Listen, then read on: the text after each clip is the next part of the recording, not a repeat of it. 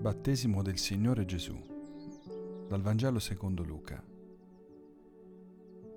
In quel tempo, poiché il popolo era in attesa e tutti, riguardo a Giovanni, si domandavano in cuor loro se non fosse lui il Cristo, Giovanni rispose a tutti dicendo, Io vi battezzo con acqua, ma viene colui che è più forte di me, a cui non sono degno di slegare i lacci dei sandali egli vi battezzerà in Spirito Santo e fuoco.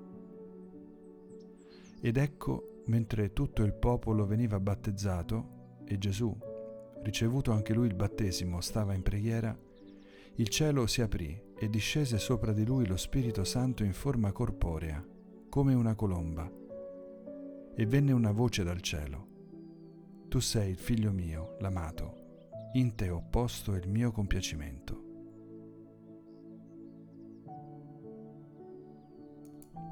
Carissimi ascoltatori, carissimi giovani, carissimi tutti che accedete a questa parola di Dio in questa giornata di festa, eh, condivido con voi alcune piccole eh, riflessioni che possono essere, spero, almeno di stimolo, come lo sono state per me. Il battesimo di Gesù è veramente è una festa che eh, è la cerniera ultima, diciamo, nel percorso dell'incarnazione e nel clima delle feste che abbiamo vissuto. Si tratta di continuare e forse portare a compimento un grande tema che è quello della corporeità di Dio. E Dio che si fa carne e che assume un corpo e addirittura in questo brano ci viene detto che anche lo Spirito Santo eh, si rivela in forma corporea. Dunque pienamente partecipe, sensibilmente partecipe della natura umana, quasi come una benedizione che viene dal Padre e che assume eh, quella che è la scelta volontaria di Gesù all'inizio del suo ministero pubblico, dopo 30 anni di silenzio, di vita intima nella casa di Nazareth. È un, uno Spirito Santo che anche lui è indicatore e orienta la salvezza. E verso un corpo, una corporeità. Ed è un testo molto bello questo perché ci mm, sollecita nuovamente a guardare nella nostra religione, chiamiamola così per ora, che è la più corporea delle religioni, a, ad osservare che non c'è atto di salvezza che non si realizzi attraverso il corpo. Quando il corpo sta bene e non ha un grido di dolore, eh, quando non rivendica particolare attenzione, quando è un corpo eh, in piena fitness, eh, tonico, ehm, che va avanti quasi in un modo automatico e che sorregge ogni libera azione e volontà della, della creatura, dell'uomo, della donna. È un corpo del quale quasi non ci rendiamo conto, come l'acqua che beviamo o l'aria che respiriamo mentre invece arriva il momento nel quale il corpo eh, richiede eh, particolari attenzioni ed è l'ora del dolore, della necessità, della fame, eh, è l'ora anche della, della, morte, è il momento nel quale il corpo eh, rivendica, ehm, rivendica un'attenzione particolare.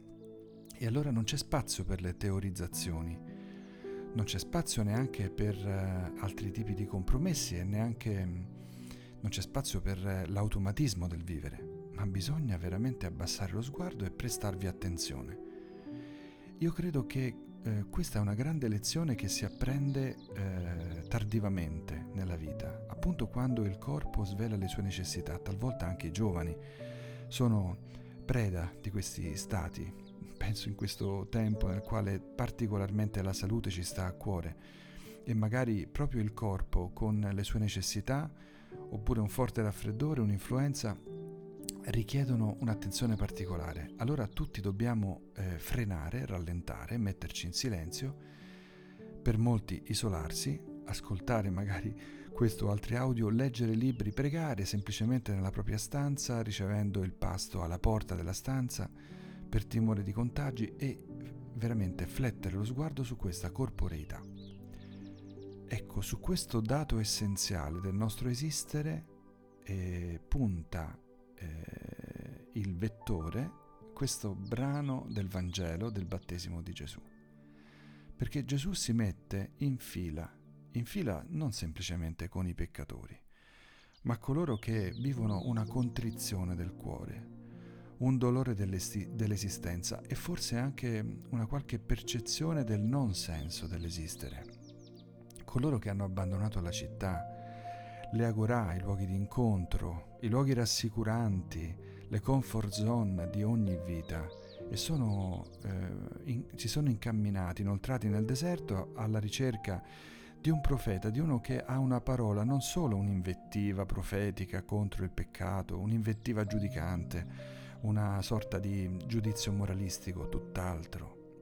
Se si va da una persona così, come Giovanni il Battista, quando si è nella prova, è perché si è percepita una verità ed un amore, un amore paterno, un amore divino, perché il giudizio terribile e senza sosta, senza possibilità di difesa, è quello che proviene piuttosto dal dolore, dagli scrupoli, e non si va per questo motivo da Dio, ma ci si va perché si ha bisogno di una consolazione, si ha bisogno di una guarigione. E Giovanni il Battista aveva evidentemente delle parole di tenerezza nei confronti dei, pec- dei peccatori, dei più poveri, dei diseredati.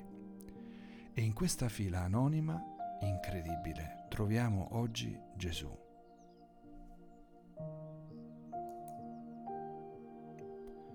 Ecco, c'è un mistero un mistero grande in questo. Vorrei sintetizzarlo così dicendo che semplicemente Gesù fa la fila. Dio fa la fila, si mette in fila con noi. Non ha un particolare privilegio per arrivare primo da Giovanni il Battista e neanche quella ostentata umiltà di dire mi metto all'ultimo. Gesù fa la fila, semplicemente. E mentre fa la fila noi diciamo sempre, giustamente, che si fa ehm, solidale con la condizione di peccato. Si fa veramente compagno, ma direi di più, si fa compagno e si fa ascoltatore di questa umanità. Immagino Gesù in preghiera mentre fa la fila, perché la fila è il tempo dell'ascolto, della preghiera. È la fila alla posta, è la fila alla cassa del supermercato, è la fila dal dottore. È la fila per entrare in farmacia in questi giorni, al freddo, su un marciapiede. Mentre ci osserviamo tutti quanti sotto le nostre mascherine, cercando di intuire il problema altrui, cercando di scrutare e di leggere gli occhi con i nostri occhi. Quella compagnia è un momento solidale fortissimo. Talvolta la fila è così lunga, come ho amato dire, e come tanti altri di voi forse hanno sperimentato, che dopo, tornando a casa, il momento rapido nel quale abbiamo comprato quello che dovevamo comprare non ci rimane in mente, ma ci rimangono negli occhi, nel cuore, nella memoria, gli occhi di qualcuno che abbiamo visto accanto a noi, magari un anziano, un'anziana, con la sua borsetta, quasi a strascico per il peso. O abbiamo visto persone che non dovrebbero fare la fila, altri dovrebbero farla per loro ma sono lì che hanno dovuto attendere un'ora, due ore per poter entrare.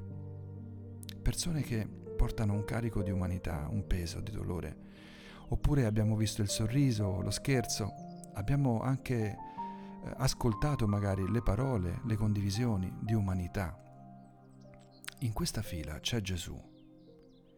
E Gesù si è messo in quella condizione di ascolto che è una condizione finalmente fisica, corporea, ma nella quale si trova da tutta l'eternità il Padre in ascolto di me, che non sono l'ultimo, non sono l'abbandonato. Nessuno è abbandonato. Dio vuole comprendere eh, sentimenti, angosce, drammi, smarrimenti, ma di tutti, di tutti, anche di quelli che hanno offeso Dio, di quelli che lo offendono, che lo bestemmiano. Non c'è alcun problema, io mi metto in fila, dice Gesù e non alzo il dito, non genero un monito, un giudizio contro nessuno, mi metto in fila, mi faccio compagno di tutti. Dio è tutt'altro che indifferenza. Dio è cura. L'indifferenza è causa ro- della rovina delle relazioni umane.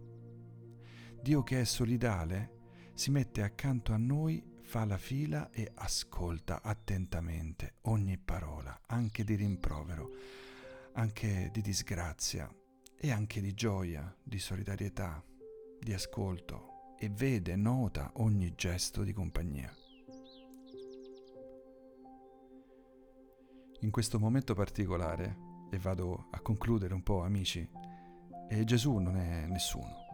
Veramente una delle cose più belle di questo Vangelo è che dopo la vita nascosta nella famiglia di Nazareth, prima e all'inizio del ministero pubblico di Gesù, questi ultimi tre anni che lo condurranno alla Pasqua, Gesù non è nessuno. Nessuno lo guarda in modo particolare. Perfettamente coperto, avvolto, se volete un po' protetto da una sorta di anonimato che mm, non fa destare l'atten- l'attenzione di nessuno di quelli che sono con lui in fila.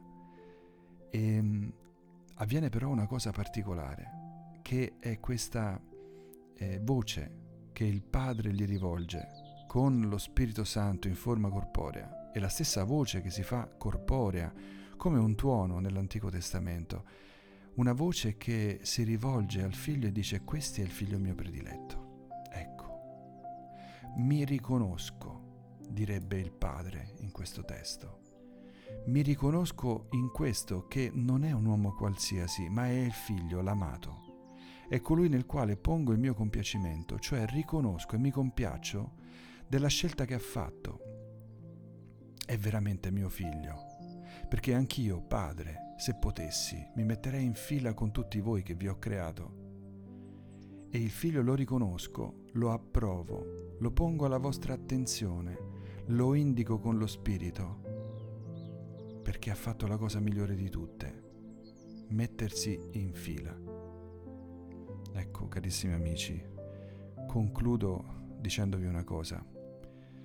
La pandemia, anche quest'anno, ci ha lasciati forse un po' il timore forte e il desiderio forte di chiuderci, di rimanere chiusi all'interno di uno spazio vitale di conforto nel quale ci sentiamo sanificati. Ma il mettersi in fila vuol dire riprendere con coraggio le relazioni e aprire gli spazi silenziosi con una connessione viva con le persone, fatta di intensità, di tenerezza, di attenzione, di cura. La stessa cura che abbiamo iniziato a rivolgere a noi stessi, forse in una forma spasmodica, e mm, ossessiva, abbiamo bisogno di rivolgerla nuovamente verso l'esterno, perché così sentiremo nuovamente rifluire la vita dello spirito nella forma corporea, perché è nel momento in cui ci prendiamo cura degli altri, nella forma più gratuita e immensa che possa esistere, che riprendiamo anche una certa salute mentale, una sanità dello spirito e ricominciamo a far battere quel cuore cristiano che ha bisogno di uscire dagli angusti ambiti borghesi e riprendersi la cura di tutti, nessuno escluso. Buon cammino amici.